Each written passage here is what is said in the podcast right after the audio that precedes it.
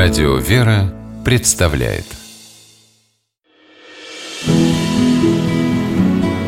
Имена, имена милосердия.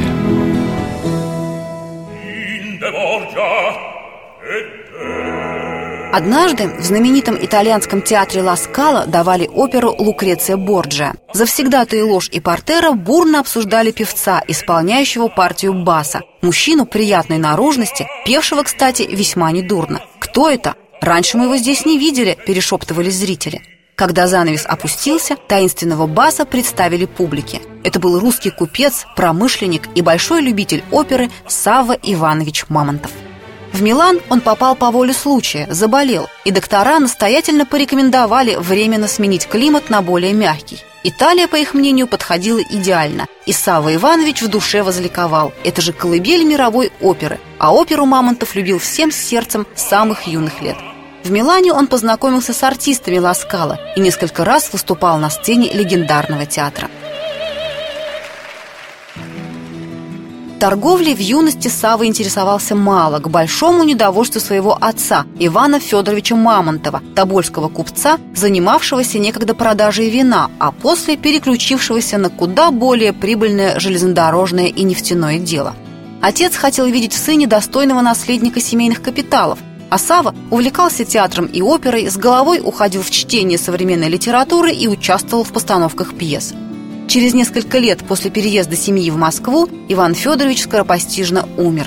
В сложных обстоятельствах Савва неожиданно проявил себя как настоящий деловой человек. Он взял дела семьи в свои руки и на практике обучился стратегии бизнеса, который, на удивление, начал вызывать в нем неподдельный интерес. Вскоре о Савве Мамонтове стали говорить не иначе, как о крупном железнодорожном магнате. На этом фоне любовь к искусству у него отнюдь не угасла. Наоборот, Савва Иванович получил возможность воплощать свои творческие идеи в жизнь. В 1885 году он открыл первую в России частную оперу, театр, в котором по задумке Мамонтова должны были соединиться три искусства – музыка, драма и живопись. В качестве костюмеров и декораторов он привлек самых известных художников – Нестерова, Поленова, Сурикова, Васнецова, Левитана. На сцене русской частной оперы с огромным успехом исполняли произведения Рахманинова, Мусоргского, Римского-Корсакова. Там пели Шаляпин, Салина и Люботович. Театр Мамонтова пользовался у зрителей огромной популярностью. Нечто подобное создал Савва Иванович и в своем имении Абрамцево. Вместе с супругой Елизаветой Григорьевной они превратили его в настоящую территорию искусств. Абрамцево стало вторым домом для многих художников, артистов и литераторов. Здесь они могли спокойно творить, не думая о хлебе насущном. Репин, Врубель, Антокольский, Поленов были в числе завсегдатаев Абрамцева. Заботились Мамонтовы и о нуждающихся. На территории Абрамцева они открыли бесплатную лечебницу для крестьян, построили и осветили церковь во имя Спаса Нерукотворного. Немало жертвовали благотворительным организациям. Известны вклады Мамонтовых в развитие мещанского детского приюта и существовавшей при нем учебно-ремесленной мастерской.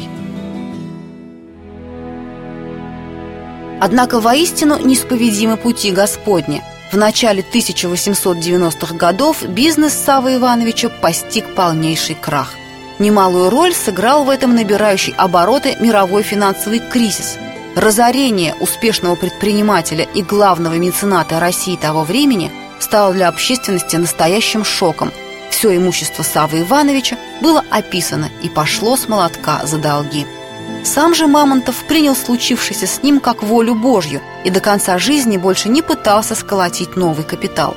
Скончался Савва Иванович в возрасте 77 лет и был похоронен в Абрамцеве, которое по сей день так любят художники и поэты, и которое стало живым воплощением его юношеских мечтаний.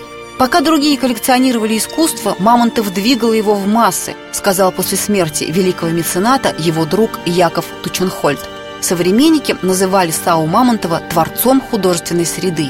Именно таким он и остался в памяти поколений.